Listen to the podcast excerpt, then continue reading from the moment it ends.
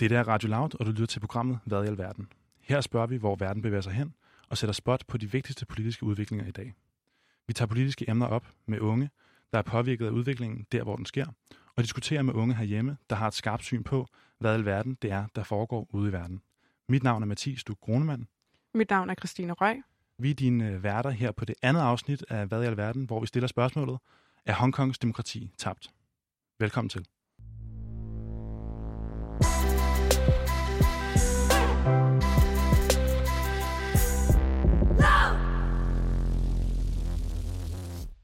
Vi har talt med to aktivister fra Hongkong. De har begge været en central del af planlægning og udførsel af protester i Hongkong, der har stået på siden juni sidste år. De fremstår her anonyme på grund af risikoen for retsforfølgelse som konsekvens af den nye sikkerhedslov, som blev indført af Hongkongs regering på opfordring af styret i Kina. Derfor vil vi her kalde dem Søren og Mette. Derudover så har vi glæde af at have tre gæster i studiet i dag. Øh, vores gæster i studiet er Christina Wolf Hansen, som er en del af Think China, centret på KU, og derudover skriver speciale om Kina i internationale organisationer. Og så har du også været i praktik i Beijing øh, på ambassaden. Så har vi Thomas Ruden med, der er debattør, studerende og stifter af Dansk Kina-kritisk Selskab. Og så har vi Morten Møller Sørensen, som er politisk udvalgsformand og medlem af forretningsudvalget i VU. Velkommen til. Men hvad er det, der er sket i Hongkong? I 1997 blev Hongkong overgivet af Storbritannien til Kina efter mere end 150 års britisk kontrol. Aftalen Basic Law skabte det såkaldte et land, to systemer, der skulle sikre Hongkongs demokrati og frihedsrettigheder frem til 2047. Den kinesiske regering har dog lige siden forsøgt at gennemføre begrænsninger af demokrati og frihedsrettigheder. Allerede i 2003 gik 500.000 mennesker på gaden i protest mod lovforslaget, artikel 23, som er en tilføjelse til Basic Law. Det endte med ikke at blive vedtaget. I 2014 startede paraplyrevolutionen, en protest imod valgsystemet i Hongkong, som kun giver Hongkongere mulighed for at vælge mellem en række kandidater udpeget af Kina. I begyndelsen af 2019 starter massive protester mod udleveringsaftalen fremført af Hongkongs regering om, at Kina og Hongkong vil udlevere mennesker, der skal retforfølges. Protesterne fortsætter frem mod oktober og november sidste år, hvor politivolden er eskaleret, nogle bydele er nær en krigszone, og pro-demokrati-demonstranterne har barrikeret sig på flere af byens universiteter. Til distriktvalget i november får pro-demokratikandidater et stort flertal af stemmerne og vinder valget. Men den lovgivende forsamling er stadig kontrolleret af Beijings støtter. 1. juli 2020 indføres den nationale sikkerhedslovgivning, som første gang blev præsenteret i 2003, der i praksis gør Hongkong til en del af Beijings retssystem. Det giver blandt andet mulighed for fængsel på livstid for samarbejde med fremmede magter, undergravende virksomhed og terrorisme. Det er det, nogen kalder enden på Hongkongs demokrati og enden på ideen bag et land, to systemer. Så hvor står bevægelsen for Hongkongs demokrati nu? Det spørgsmål har vi stillet videre til aktivisterne selv i Hongkong. So first of all, I'd like to ask you, um, um, what made you become involved in the democracy movement in Hong Kong?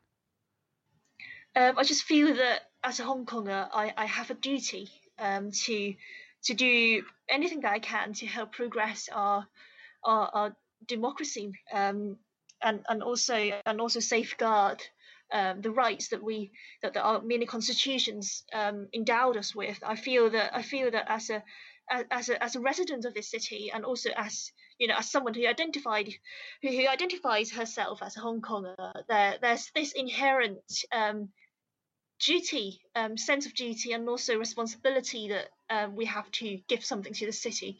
And um, a lot of people would ask us, um, is it is it not enough that you guys just you guys just you know live your lives and and, and you, you know like like work eat play um, and and why why why all this political movement? And i'll always say to them that what is human life when you only live in a city? What is a city when it doesn't have a soul when it doesn't have ideology?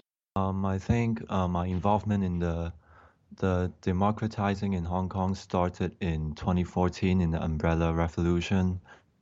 Um, I at the time I helped with uh, foreign medias with translations and helped them uh, perform interviews with locals, uh, stuff like that. And then um, uh, in May last year, I moved to Boston uh, to pursue my college degree and then um, it, it, I moved there before the whole movement started, and then uh, when I saw the news, um, I decided I had to do something. And at first, I just uh, joined the protest in Boston as a just a participant. Yeah.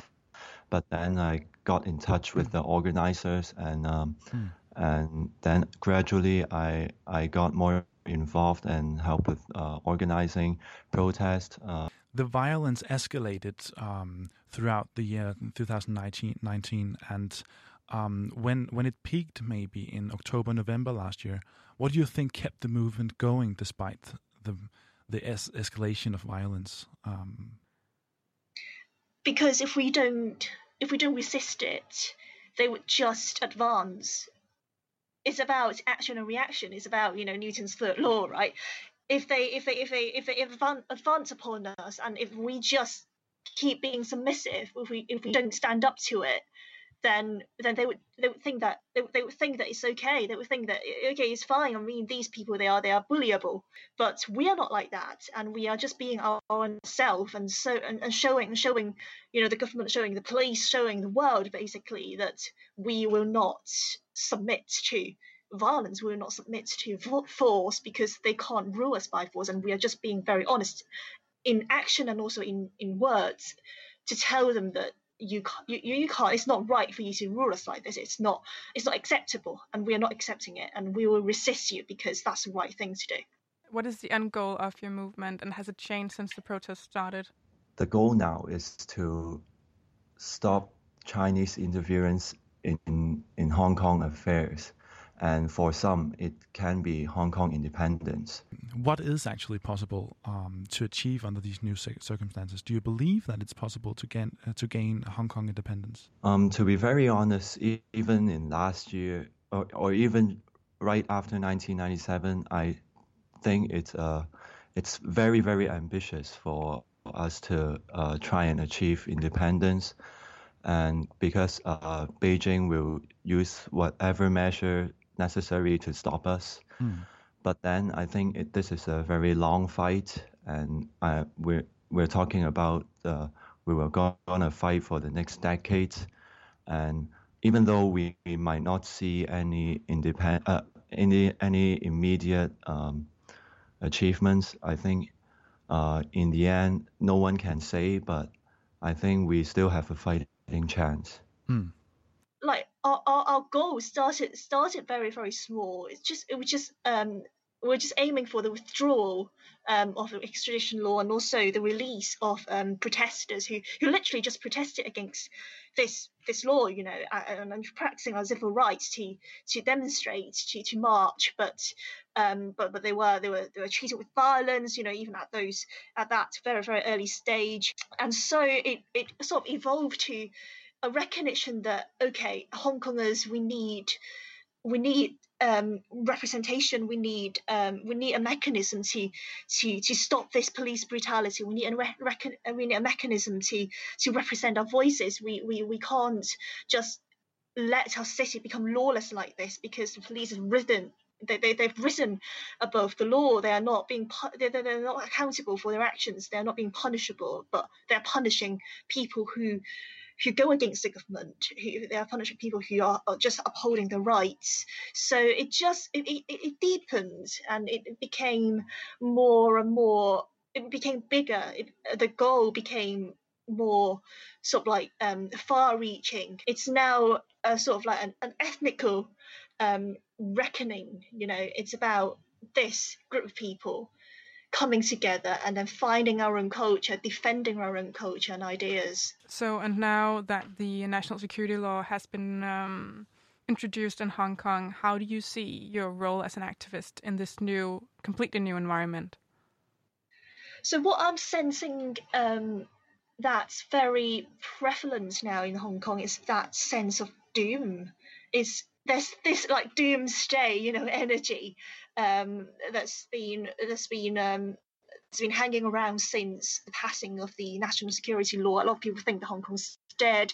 Uh, I've been speaking to friends, and they all think, well, not all of them, but it's like many of them, they think that um, we've lost.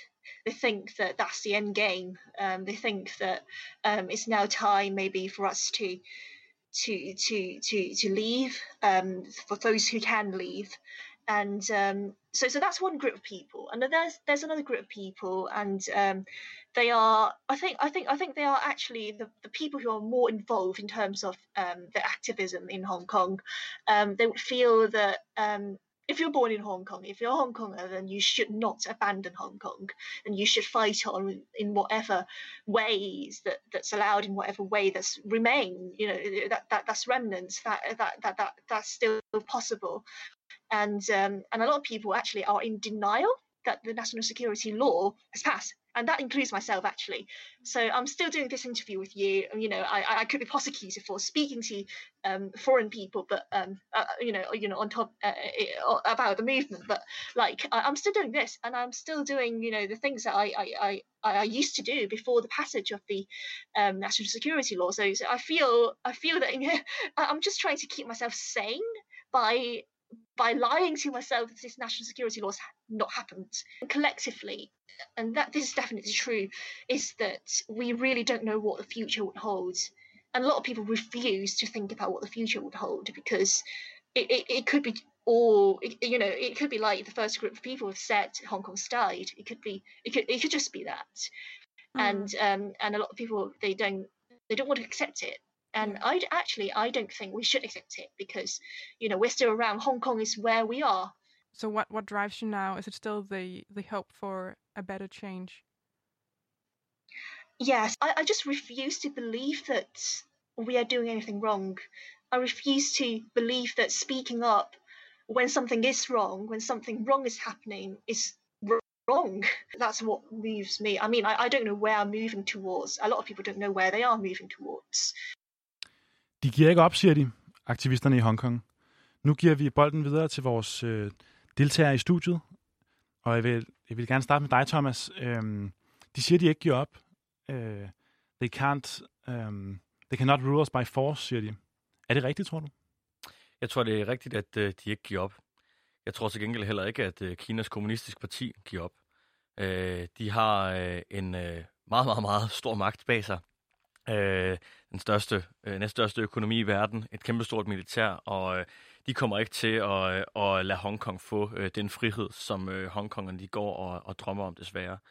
Øh, og, øh, og jeg tror egentlig, det eneste, som Hongkongerne de kan sætte deres lid til øh, lige nu, det er, at det, det internationale samfund øh, går ind i den her sag og, øh, og, og, gør, og gør det så ubærligt for kineserne, at de er nødt til at, øh, at ændre deres Hongkong-politik det er en, øh, det er en kamp på ulige vilkår, mm. øh, fordi der på den ene side står en øh, totalt øh, øh, en, en befolkning, der ikke har nogen våben, der ikke har, har, har noget magt, øh, og på den anden side se, der står der øh, Kinas kommunistiske parti og deres kæmpe her, der er klar til at rykke ind, øh, hvis der sker noget. Øh, så, så, så, så, så på den måde, der må man sige, at øh, Hongkongernes kamp er øh, med alle odds imod sig. Mm.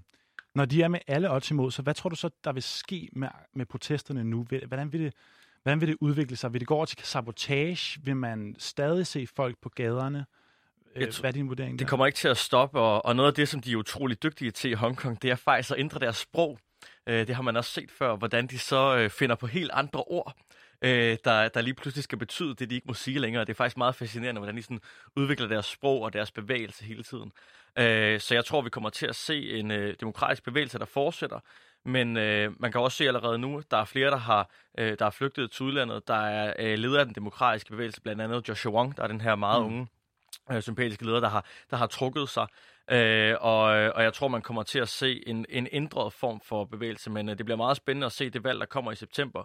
Øh, fordi det kan virkelig blive et problem for, øh, for Kinas kommunistiske parti, fordi mm. jeg tror, det kommer til at vise det samme, som, som, det, som det sidste regionalvalg øh, øh, viste, som der var i november 2019, nemlig at der er en kæmpe stor flertal i øh, Hongkongs befolkning, der ønsker at have demokrati. Mm. Hvor øh, i forbindelse med det, så er der også mange, der taler om, at øh, sikkerhedslovgivningen i virkeligheden også var en, en, en måde, som, øh, som den kinesiske regering kunne netop undertrykke de øh, den opposition, der kommer til at være til valget, og sikre, at de den her gang så vil vinde, som de netop virkelig ikke gjorde sidste gang, øh, og som var et stort problem for den kinesiske regering. Christina, jeg tænker, du har været i Beijing, øh, og har været sådan inde i hjertet af politik der. Øh, hvor offensiv tænker du, at Beijing vil komme til at være i det her? Jeg tror, altså som udgangspunkt er Beijing blevet langt mere aggressiv øh, rent udenrigspolitisk. Øhm, men jeg tror også stadigvæk, at de er meget opmærksomme på at træde en lille smule varsomt, fordi de har hele verdens øjne på sig. Alle holder øje med, hvad der sker, og indtil videre må udenlandske journalister for eksempel stadigvæk gerne være i Hongkong. Det kan være, at det bliver et problem fremover, ligesom det er i Kina. Men PT må de gerne, så derved så får vi også dækket, hvad det er, der egentlig sker i Hongkong, og de kan ikke spinde et narrativ omkring det, som de kan med nogle andre ting i Kina. Fordi vi har stadigvæk mulighed for at se, hvad der egentlig foregår indenfra.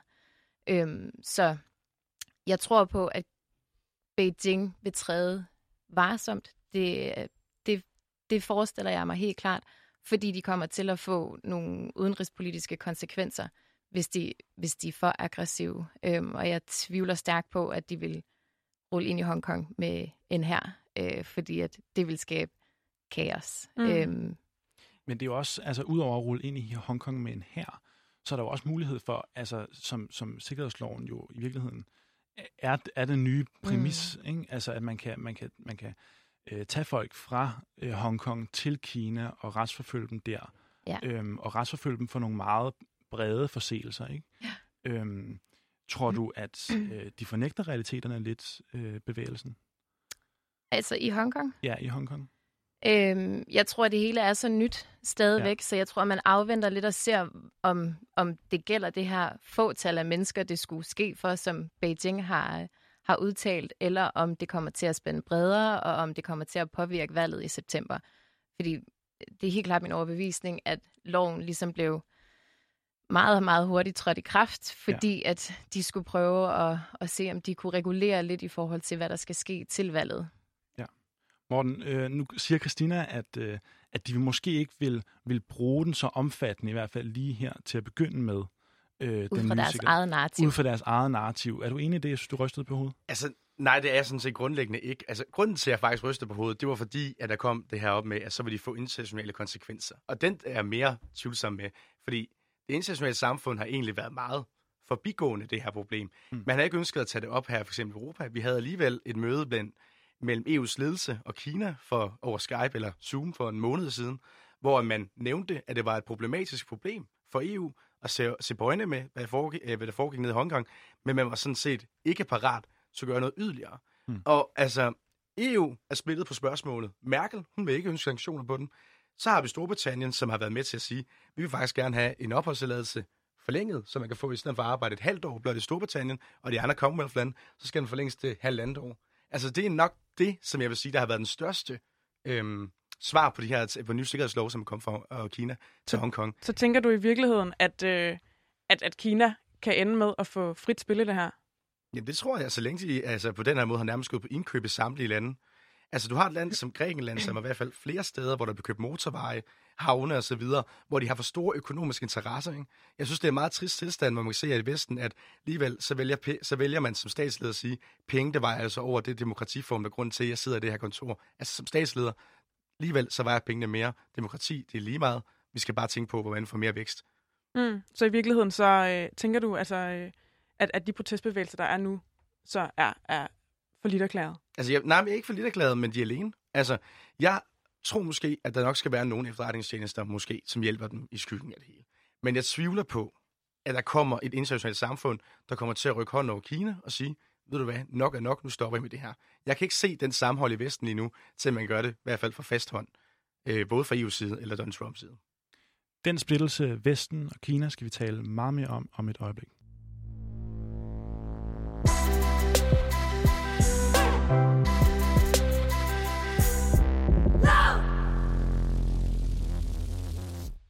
Der har dannet sig to lejre i det internationale samfund. Det er liberale demokratier, der ikke støtter Kina, og autoritære regimer, der gør. Hvordan kan og bør det internationale samfund reagere? Har de et ansvar? Derudover var det Storbritannien, der i 97 træffede valget om at overgive Hongkong til Kina. Her er det relevant at spørge, har Storbritannien og Vesten et særligt historisk betinget ansvar for at sikre demokrati og beskyttelse af menneskerettigheder for Hongkongerne? Vi har fået de to aktivisters syn på, hvad omverdenen bør gøre.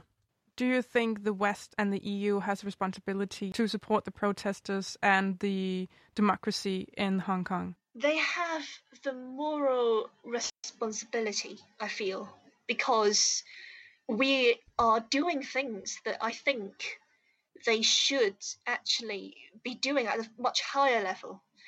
You know, it's much more, it's much easier when you're like a tall man, you know, suit and booted in your office, and when you're a leader, when you're a world leader, when you're influential, to to to defend these values that you that, that, that you know the, the Europeans say that they so so so uphold you know if they are not defending it if they if they put economic interests and linkages and also their own cultural context and recognitions above what you know we skinny kids you know running around town without anything are holding are holding up then then what are they representing? Then what are they what are they standing up for? I feel that they have the represent, re- responsibility to stand up for what they say they value.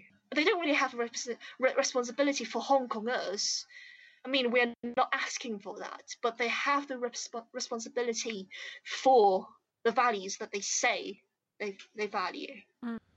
I think the whole world has the res- responsibility to mm. support um, universal values such as human rights and freedoms, um, but especially the UK because they signed the yeah. uh, Sino-British Joint Declaration and we were promised uh, autonomy and and judicial independence and I think it's disappointing uh, for since the UK government hasn't done much throughout the past year and yeah I think the UK definitely has a bigger responsibility than the rest of the world. And uh, Boris Johnson announced that he will um, uh, welcome Hong Kongers um, traveling to the UK. Uh, do you think that's enough, or do you would you like to see more action from the UK?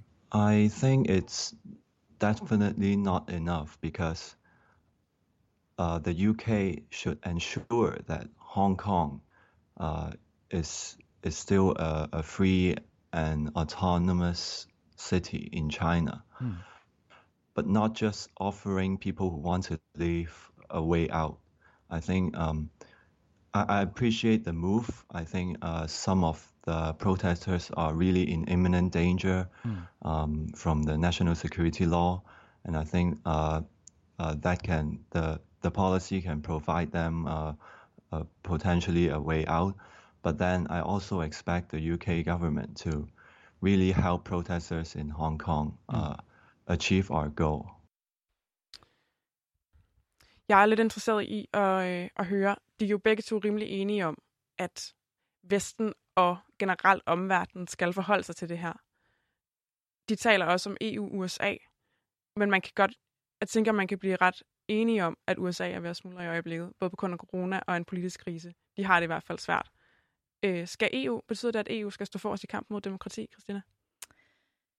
Jeg vil sige, at Vesten skal stå forrest i kampen. Øh, der er meget, der kommer til at være afgørende i forhold til præsidentvalget, der øh, ligger forud. Øh, hvis Trump-administrationen bliver siddende, så tror jeg, at, øh, at EU skal tage et kæmpestort ansvar. Øhm, fordi den politik, Trump har ført indtil videre, er jo meget protektionistisk.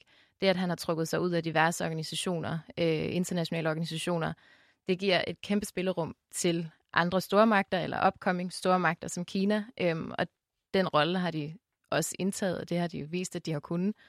Så de fylder rigtig meget i, i verdenssamfundet PT, øhm, og det er i hvert fald ikke i den liberale verdensordens interesse, øh, fordi den går selvfølgelig ind og, og bliver udfordret enormt meget på de værdier, den er bygget på, fordi Kina er bygget på nogle andre værdier. Øh, så EU vil helt klart gøre klogt i at finde en fælles stemme, øh, fordi at som en union står EU stærkere end landene hver især. Øh, hvis de får for mange bilaterale aftaler med Kina, så kan det blive meget fordelagtigt for Kina, fremfor hvis man tager Kina på en lidt mere multilateral præmis. Mm, nu synes de skal have en samlet stemme. Hvad skal den stemme så sige?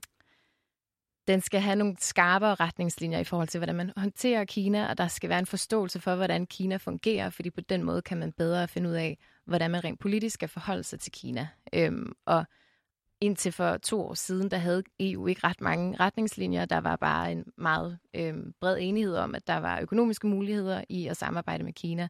Så derfor har EU været meget øh, sent ude med at skabe en stemme i forhold til Kina, en politisk stemme. Øhm, og der mangler stadigvæk nogle strategiske beslutninger, der skal sættes i spil, fordi at der er mange østeuropæiske lande, Italien og Grækenland osv., der lige nu har nogle, nogle meget Kina-fordelagtige bilaterale aftaler med, ja, med Kina. Kan det ikke også øh, opbildne konflikten, hvis EU begynder at blive mere offensiv mod Kina? Jeg tænker, at offensiv, jeg vil ikke mene, at EU skal være offensiv. De skal bare være meget mere klare, og de skal være samlet, sådan så at EU rent faktisk kan fremstå som en stor magt. Fordi EU kan rigtig meget, hvis at man vælger at gå sammen.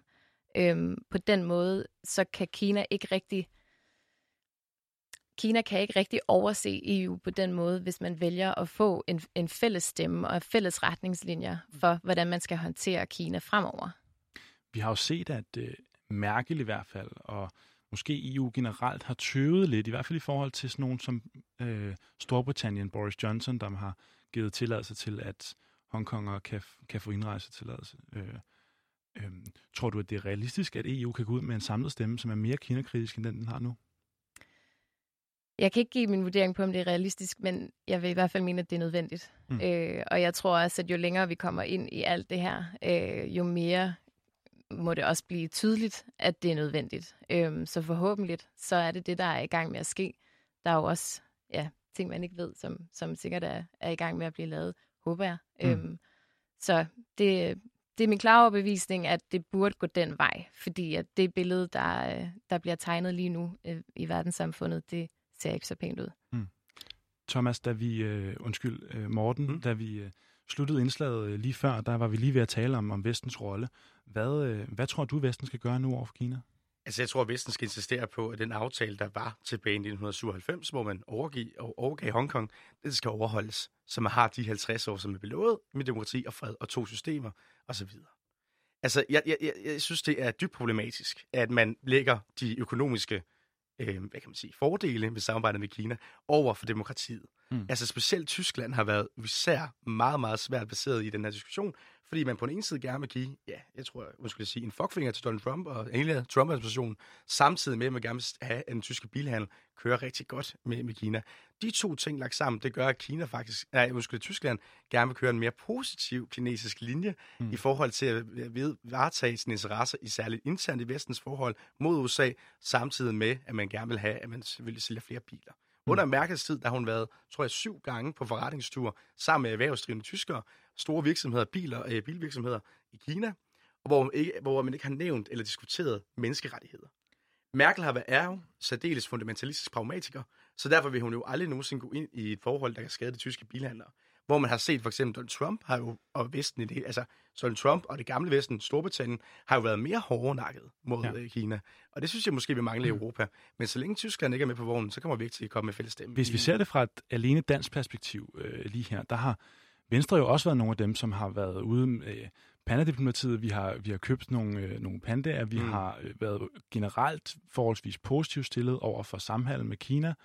Øhm, og det har været en, et ønske selvfølgelig, øh, at få danske virksomheder til at handle mere med Kina. Mm. Kan Venstre øh, reelt stå inden for en politik, der vil have sådan omfattende indfly- øh, negativ indflydelse på danske virksomheders øh, Altså, det er jo svært eksport. at give Venstre. Jeg skal heller ikke sidde og forsvare Venstre. Venstres ungdom. Men, men, men det, ja, Venstres ungdom har altid været kritisk indstillet over for øh, kommunistiske regimer. Ja. Men, men det, som er, er interessant med, med hele Folketinget, synes jeg, det er, at man på den ene side, ligesom i Tyskland, vil man også gerne protestere over for det, der ting, der sker i Hongkong.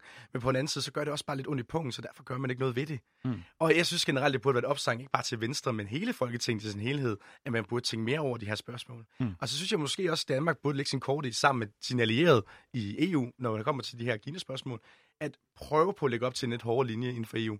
Fordi man kan jo se, der er jo en vilje i de lande, et land for eksempel som har forladt EU, Storbritannien og, og USA, og Australien og andre lande i det gamle Commonwealth til at køre en hård linje, mm. som også er en del af Vesten. Derfor mm. synes jeg godt, at Danmark og EU kunne følge med trop, men altså, det kommer jo ikke til at ske. Ja. Altså, jeg tror ikke på, at, at, at, at EU kommer til at snakke samlet stemme i udenrigspolitiske spørgsmål, måske nogensinde. Så en hårdere linje i demokratiets tegn. Øhm, ja. Thomas, du skriver i en, i en kommentar i Ræson, at det er på tide, at vi i Danmark skruer bissen på over for kineserne og melder klart ud, hvad Kinas bøllemetoder over for folk i Hongkong, taiwanesere, uigurer, den internationale verdenshandel og de multilaterale institutioner ikke kan eller vil blive accepteret. Mm, hvad betyder det helt konkret? Øh, jamen, vi kan tage Hongkong som et eksempel. Øh, vi havde et, et møde i EU, hvor svenskerne foreslog, at man skulle svare igen med konkrete sanktioner øh, mod kineserne på grund af det, der er sket i Hongkong. Mm. Øh, det vælger Danmark ikke at stemme for, faktisk at stemme imod.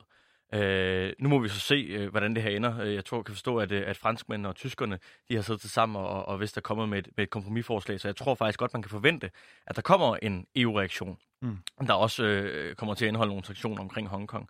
Men, men, men, men det betyder sådan set, at vi skal til at gentænke vores Kina-politik. Altså dansk mm. Kina-politik i dag, den består i at stikke hovedet i busken og have hatten i hånden, og så se, øh, prøve at sige så lidt som muligt ved at tjene så meget som muligt. Og det skal vi til at mm. omtænke, fordi hvis ikke vi står op for de værdier, vi tror på, demokrati, frihed og menneskerettigheder, så ender det også med på lang sigt at gå imod danske interesser. Øh, så det handler omkring, at Danmark skal til at genindføre den aktivistiske udenrigspolitik, mm. men måske ikke med, med, med, med fly øh, og bomber i Mellemøsten, men med diplomati og hårde udmeldinger øh, øh, omkring øh, den, den næste store trussel, verden står for, nemlig Kina. Ja. Men vi kredser jo lidt omkring det her spørgsmål omkring økonomi over for vores øh, idealer, vores øh, demokratiske øh, frihedsrettigheder, vores vilje til at, øh, at, øh, at promovere dem, kan man sige. Øh, Thomas, tror du, at vi er villige til at, øh, at, at tage de ofre, der er nødvendige på det økonomiske bane? Det kommer an på, hvem vi er. Altså, hvis vi er Folketinget, så svarer nej.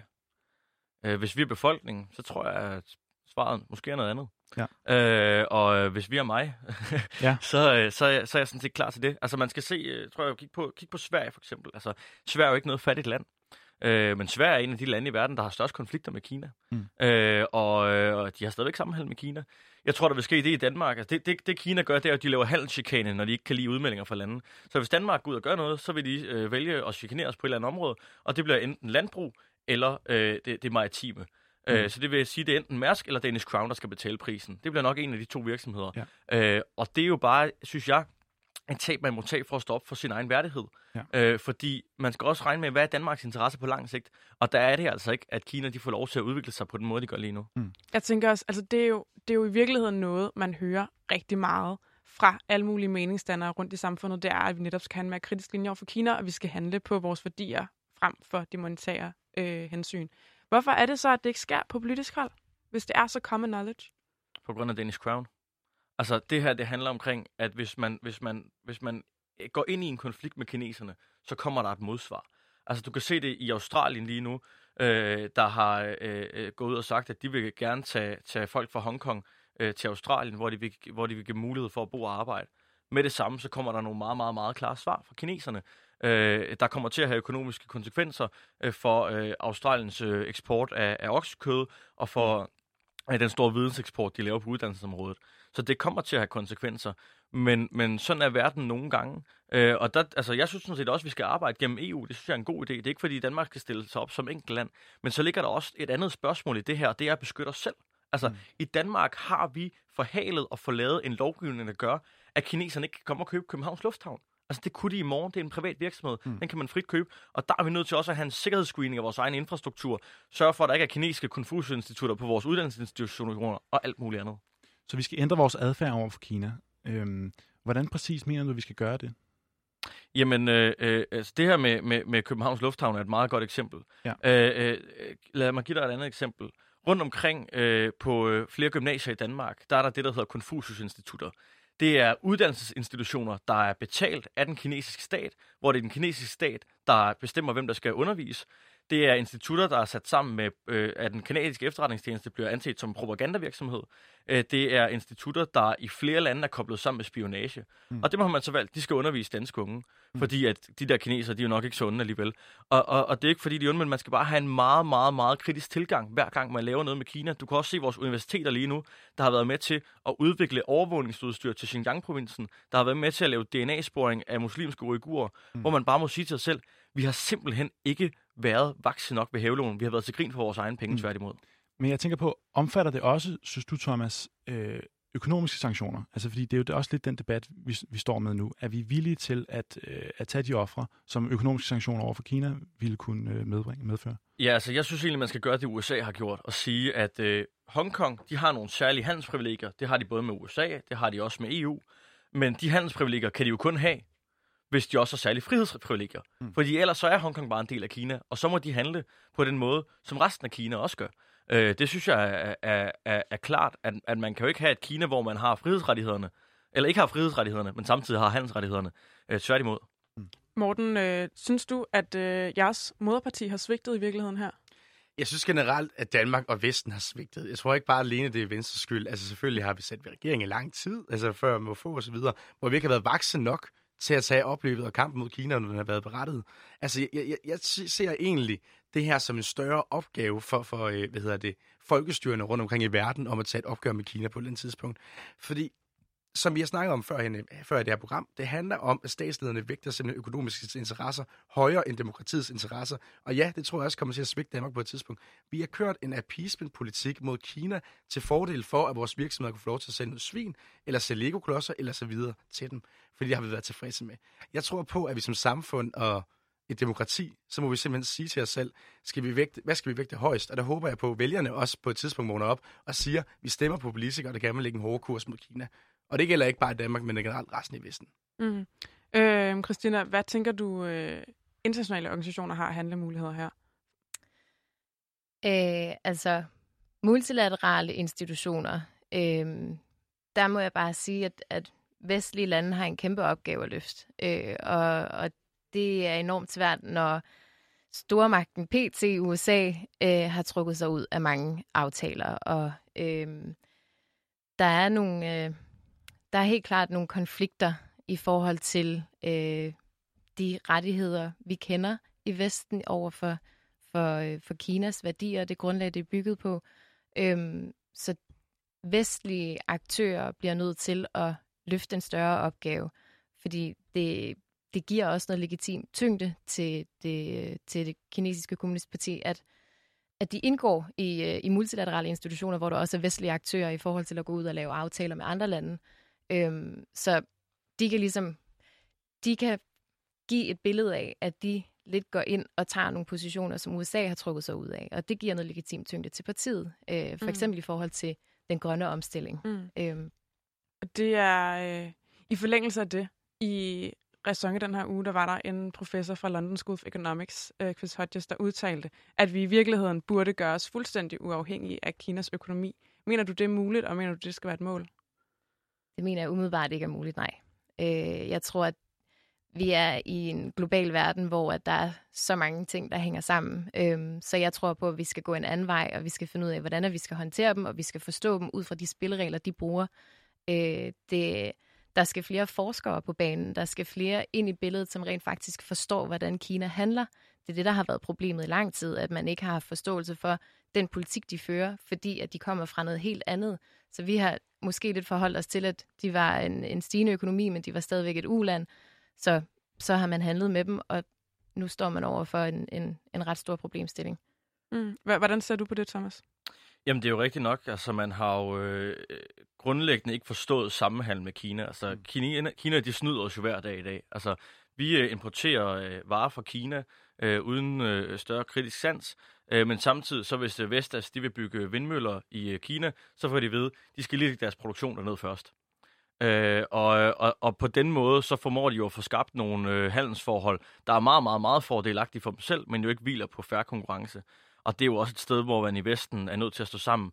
Jeg tror ikke så meget på, at Kinas spørgsmål bliver løst i de multilaterale institutioner. Jeg tror, det handler omkring, at du skal lave nogle bilaterale samarbejder. Altså hvis du ser Indien, meget stort land, der virkelig øh, har på puklen med Kina lige nu. Japan, den tredje største økonomi i verden, der, øh, der, der også er, er godt træt af dem. Øh, og USA øh, øh, lige så. Øh, hvis man kunne få EU ind i den ligning, så tror jeg sådan set, man var op på at have øh, en gruppe af nationer, der var så stærke økonomisk, at de kunne stille krav til Kina øh, øh, med, med tariffer som modsvar, hvis de ikke blev, øh, blev, blev, blev mødt de her krav at man faktisk kunne presse dem så stærkt, at, øh, at de ville have svært ved at, at undgå at kunne, at kunne følge op på kravene. Christina, du har en kommentar? Ja, øh, egentlig bare i forhold til det her med Indien og Japan. det er jo også, øh, altså det har i hvert fald været tydeligt, at USA har begyndt at alliere sig og gøre sig stærkere med, med Indien og Japan. Øh, så der er begyndt at, at forme alliancer. Det tror jeg bestemt også kunne være øh, en, en god, altså et godt modspil til Kina. USA har jo allerede under Obama-administrationen begyndt at være mere tilstedeværende i Asien, fordi de ligesom har forstået, at man ikke bare kan handle kun fra Vesten af, men også nødt til at være der. Mm. Er du enig i det, Morten? Jamen altså, ordentligt set så er jeg jo enig, men, enig, men det jeg tror, der er problemet også, det er, at, at, at internt i Vesten, der kan vi jo ikke snakke sammen om det her. Vi er jo, for, altså, vi er jo distraheret af flygtningekriser, små øh, altså, økonomiske små kriser, for eksempel Italien, Grækenland, der har gældskriser osv., at vi ikke tager det store spørgsmål op. Altså, vi mangler sammenhold, og det vigtigste er lederskab og fælles strategi, hvordan vi indgår de her problemer. Altså, jeg savner virkelig det golden generation, som jeg plejer at kalde det. Altså 80'er-lederne med Thatcher, Reagan, Kohl og alle dem, som sammen kunne sige, vi laver en fælles strategi om, hvordan vi nedbryder Sovjetunionen. Altså, og det synes jeg jo egentlig bare, at vi kan bruge samme eksempel her. Altså det her med, at USA lukker sig ind af sig selv og kigger altså på en isolationistisk udenrigspolitik, det, det er jo standard, eller det her, man jo kunne forvente, hvis man har set mm. verden i større perspektiv og i historien, som en historie, som begyndte før Første Verdenskrig. Altså, det kunne man forvente, at Reagan for, altså forudså tilbage i, altså, i 80'erne, at hvis Sovjetunionen blev nedbrudt, så ville USA forlade NATO ganske hurtigt. Men det, der er interessant her, det er, at så længe vi ikke har en mand i det hvide hus, som kan samle Vesten bag sig i større spørgsmål, så kommer Vesten ikke til at have et fælles svar på, hvordan man håndterer Kina. En... Og især Merkel kommer ikke til at indgå på en Donald Trumps kritisk linje. Så, så du tror ikke på EU i den her sammenhæng? Jeg tror ikke på EU i den her sammenhæng, eller i større udenrigspolitiske spørgsmål. Det tror jeg, at ja, men, nå, men, nå, men jeg, jeg er sådan set enig, fordi at, at jeg synes, øh, EU-landene er i høj grad problemet. Mm. Altså, øh, USA har handlet, mm. Australien har handlet, Storbritannien har handlet, Indien har handlet, Japan har handlet. Altså, øh, og der må man bare sige, der står den jo helt stille i EU. Vi er kommet med en lille kommentar, og det var også frygteligt og sådan nogle ting. Men det er jo ikke noget, de giver meget for i Kina. Jeg tænker, øh, Hongkong blev overgivet øh, til Kina i 1997, fordi man på en eller anden måde i hvert fald havde en idé om, at Kina var på vej mod at blive et demokrati. Øh, og at det var en, en udvikling, man ville, øh, man ville støtte sådan meget Fukuyama, om at historien altså udvikler sig positivt. Øh, når I ser tilbage begik Storbritannien så i virkeligheden en fejl ved at overgive Hongkong til Kina? Skulle man have haft en folkeafstemning i stedet for? Skulle man have gjort den selvstændig? Morten, du starter. Altså det, som var diskussion med overgivelsen af Hongkong, det var, at Thatcher, øh, som var premierminister i Storbritannien på det tidspunkt, fik at vide, øh, jeg kan ikke lige huske præcis, hvad navnet var på den daværende kinesiske præsident, men at man simpelthen rullede bare tanks ind, hvis der var det mindste i de forhandlinger, som man var uenig med fra kinesisk side af. Storbritannien var ikke i en situation, hvor man alene kunne gå ind og lave en garanti til Hongkong og simpelthen garantere deres frihedsrettigheder. Derfor må man indgå i en forhandling. Og der er jeg enig med, altså der har man ikke været hurtig nok til at se, at der bliver et problem her på et tidspunkt. Men allerede de første dage efter det 97, øh, øh, øh 1997, hvor man har overgivet sig, eller man har overgivet landet, jamen der vidste man godt, at, at Kina kom til at indgå en mere kritisk linje. Og så glemte man det lidt, fordi det var ikke det store problem. Man var stadig på ruset af, at den kolde, mur, at den kolde krig var slut. Altså, man var jo ligeglad med, at... Øh, man, man troede på, at Kina på et tidspunkt ville demokrati, fordi man stadig havde den idé om, at jo mere velstand man får, så bliver man også automatisk demokratisk. Det er Kina jo modbevist, at man sagtens skal have velstand og være et stærkt autoritært styre.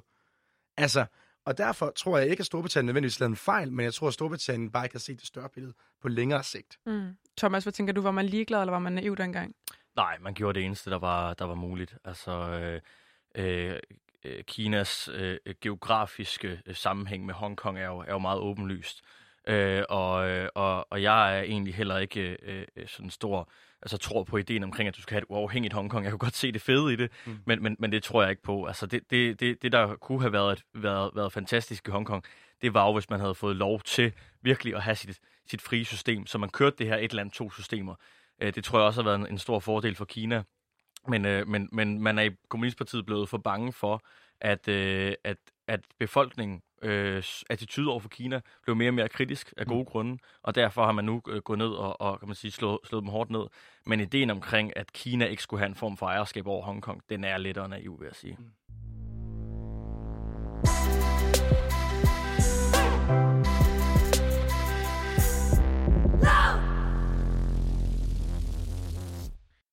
Det tredje og sidste spørgsmål, vi har stillet vores øh, aktivister i Hongkong, det er spørgsmålet om, om de tror, at Hongkongs demokrati i virkeligheden er dødt.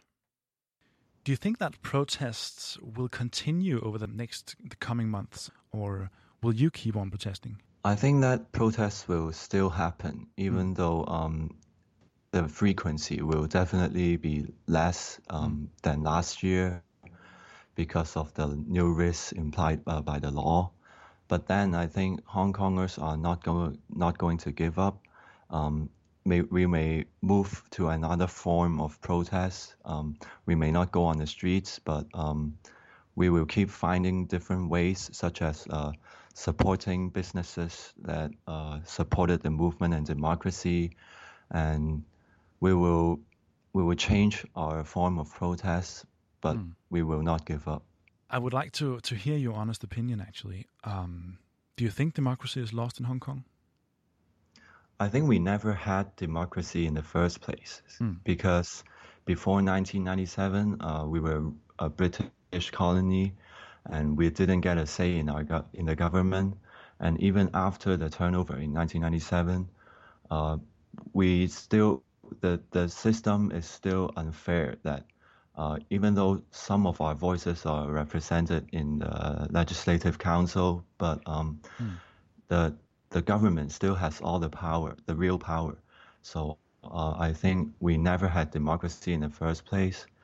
But um, I think that a lot more Hong Kongers have realized that uh, that's it, that is the real problem, not the extradition bill last year, not the national security law. It's about uh, really uh, a true reform to our uh, legislative system. So do you think the protests they can proceed, uh, or is Hong Kong essentially lost? No one is ready to give up. Even people who say that they are going to leave, they are not giving up. They are going to continue it elsewhere, and people who stay behind will continue. So Hong Kong could be dead. You know, you can argue that, but Hong Kongers and our spirit aren't dead yet, and we live on. That's what I would say. We live on, siger de. Øhm, og samtidig, at der har aldrig været demokrati rigtigt i Hongkong. Øhm, Christina, hvad mener du om, øh, om det? Har der været rigtig demokrati i Hongkong?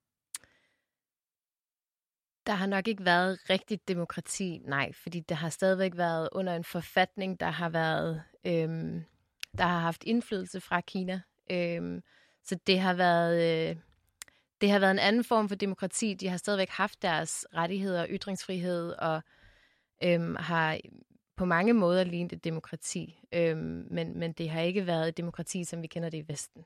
Hmm. Den sikkerhedslov, der nu er blevet gennemført, hvor, øhm, hvordan vurderer du den i forhold til demokratiets skæbne? Altså, er det, er det enden, det her? Øh, er de gået over til et, øh, et retssystem, som man kender det fra Kina? Altså, jeg mener, med enden mener jeg selvfølgelig enden på Hongkongs demokrati. Jeg vil sige, det ser ikke godt ud. Det gør det bestemt ikke. Mm. Mm. Jeg tror, vi kommer til at se, hvordan at de øh, har tænkt sig at bruge sikkerhedsloven i den nærmeste fremtid. Øhm, og det er i takt med, at vi kommer tættere på valget her i september.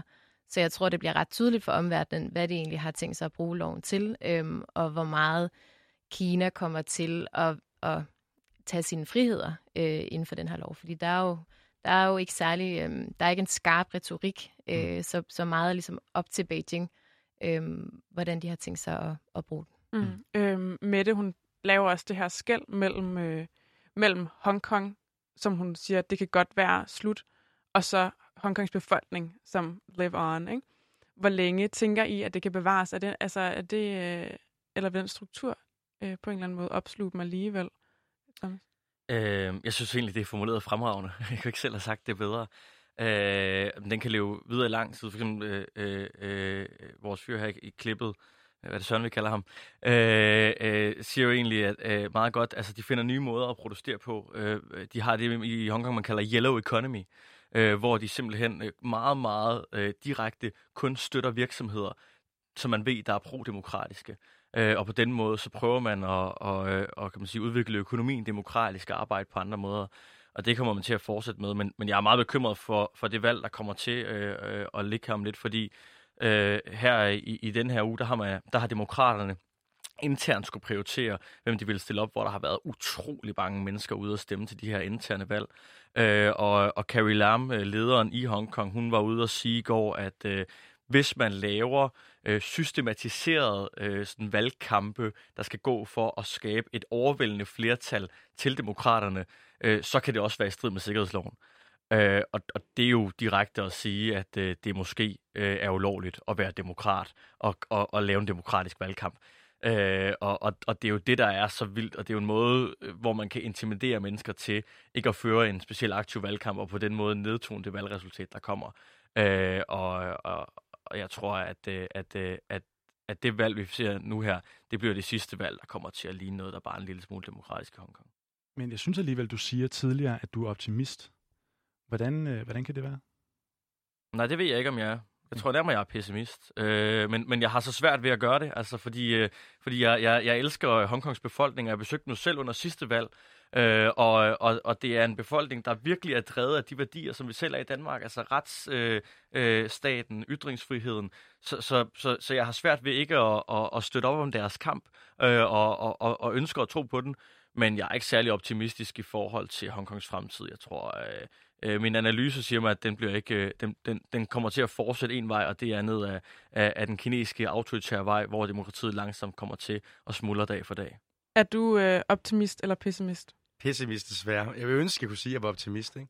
Altså som liberal tror jeg jo altid, at jeg kæmper altid for, at folk over hele verden skal have de frihedsrettigheder, vi har i Vesten, og i hvert fald her i Danmark. Men som jeg ser det lige nu, så er det en stor sort hul, øh, som Hongkongs fremtid går i møde. Fordi man kan godt være en kritisk forbruger og så videre, men det kommer ikke til at ændre det store billede. Man kommer stadig til at være en del af autoritær Kina. Altså, og Folkerepubliken Kina er jo fokuseret på stabilitet, og at deres autoritære styre skal fortsætte. Og det må koste, hvad det vil internt i Kina. Altså, så jeg er 100 på, at Hongkong kommer til at gå en trist fremtid møde, hvor de skal forvente, at det næste lange stykke tid, før de når en recession i Kina, er en del af fastlandskina på næsten alle tænkelige måder. Mm. Thomas, øh, i klippet øh, tidligere blev der også nævnt, at øh, der er opstået sådan lidt to grupper. Dem, som gerne vil øh, hvad hedder det, blive ved med at kæmpe, dem, som gerne vil blive ved med at tro på, at der er en mulighed for, at Hongkongs demokrati kan bestå i en eller anden form. Og så er der dem, som på en vis måde siger, okay, vi bliver nødt til enten at flygte, enten at begynde at holde vores mund. Øh, hvor tror du majoriteten er? Tror du, at dem, som gerne vil blive ved, tror du, de kan, kan og, og vil have viljen til det på lang sigt? Jeg tror helt sikkert, at majoriteten ligger blandt dem, der kan og vil. Mm. Øh, den måde, de kommer til at gøre det på, kommer nok til at ændre sig. De kommer til at ændre ord. De kommer til at øh, stoppe med at synge deres sang, der er blevet ulovlig nu. Mm. Øh, og øh, på den måde kommer vi til at se en bevægelse, der ændrer sig, men, men, men hearts of minds of the people har ikke ændret sig. Mm. Og øh, der kommer til at være nogle meget kan man sige, prominente og fremtrædende personer, det har vi allerede set, øh, der, der flygter til udlandet. Øh, men, men, men den sådan helt grundlæggende øh, øh, mand på gulvet, der er, der er ude og, og, og demonstrere i weekenden, øh, han kommer til at fortsætte med at kæmpe for demokrati i Hongkong, men nok på en lidt anden måde, end vi har set før. Jeg tænker øh, kort her til sidst, kan vi lige tage en runde? Øh, er øh, demokratiet afgået ved døden i Hongkong 1. juli? Hvad tænker du først? Øh, nej, det har aldrig levet. Mm. Det får vi at se i den nærmeste fremtid. Jo tættere man kommer på Kina, jo hurtigere dør ens demokrati. Tusind tak for, at I ville med, være med os her i studiet, og øh, tusind tak for, at du lyttede til andet afsnit af Hvad i alverden. Mit navn er Mathis Grunemann. Mit navn er Christine Røg. Tak fordi du lyttede med.